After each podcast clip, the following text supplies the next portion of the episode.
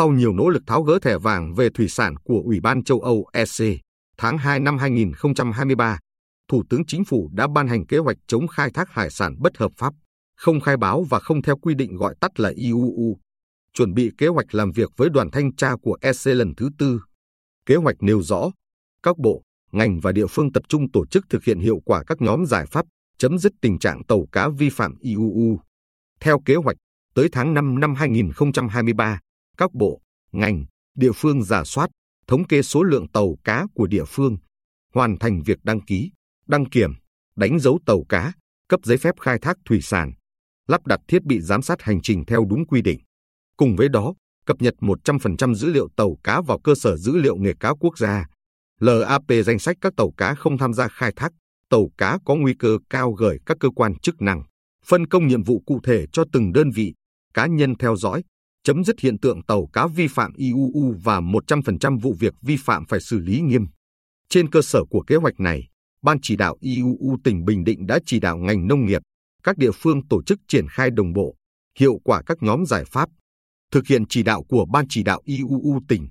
Chi cục Thủy sản Sở Nông nghiệp và Phát triển Nông thôn lập danh sách theo dõi, kiểm tra những tàu cá có nguy cơ cao vi phạm IUU để cảnh báo và xử lý theo đúng quy định nếu có vi phạm. Qua giả soát, toàn tỉnh có 318 tàu thường xuyên hoạt động ngoài tỉnh nằm ở nhóm có nguy cơ cao vi phạm IUU. Ông Nguyễn Hữu Nghĩa, Chi cục trưởng Chi cục Thủy sản, cho biết nhóm 318 tàu này chủ yếu là tàu cá có chiều dài dưới 15 mét, trong đó chỉ có 89 tàu dài trên 15 mét hoạt động trên 20 năm. Hiện tập trung thường xuyên ở các tỉnh Bà Rịa Vũng Tàu 215 tàu, Tiền Giang 44, Bình Thuận 21, Cà Mau 16, Kiên Giang 10, Khánh Hòa 10 và Ninh Thuận 2. Chủ của 15 trong số 318 tàu cá đã chuyển hộ khẩu tới tỉnh Bà Rịa Vũng Tàu từ lâu nhưng chưa chuyển đăng ký tàu cá đến nơi ở mới. 71 chiếc khác đã sang nhượng nhưng chủ mới chưa thực hiện sang tên đổi chủ. Sau cuộc làm việc với Ủy ban Nhân dân tỉnh ngày 28 tháng 2, đầu tháng 3 năm 2023, ngành nông nghiệp thành lập hai tổ công tác vào các tỉnh này để làm việc với ngư dân, yêu cầu ngư dân thực hiện đúng các quy định. Trong thời gian chờ thực hiện các thủ tục chuyển đổi, sang nhượng, Ủy ban Nhân dân tỉnh hỗ trợ để đảm bảo cho người dân ổn định cuộc sống.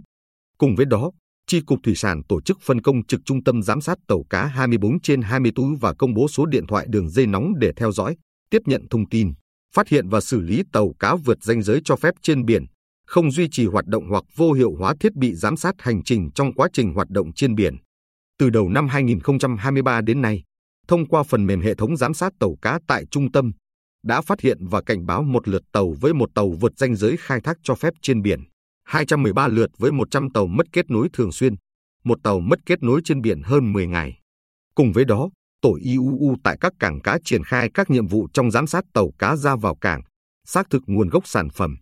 Từ đầu năm 2023 đến nay đã kiểm tra 2.101 lượt tàu rời cảng, 697 lượt tàu cập cảng đảm bảo đạt tỷ lệ theo quy định,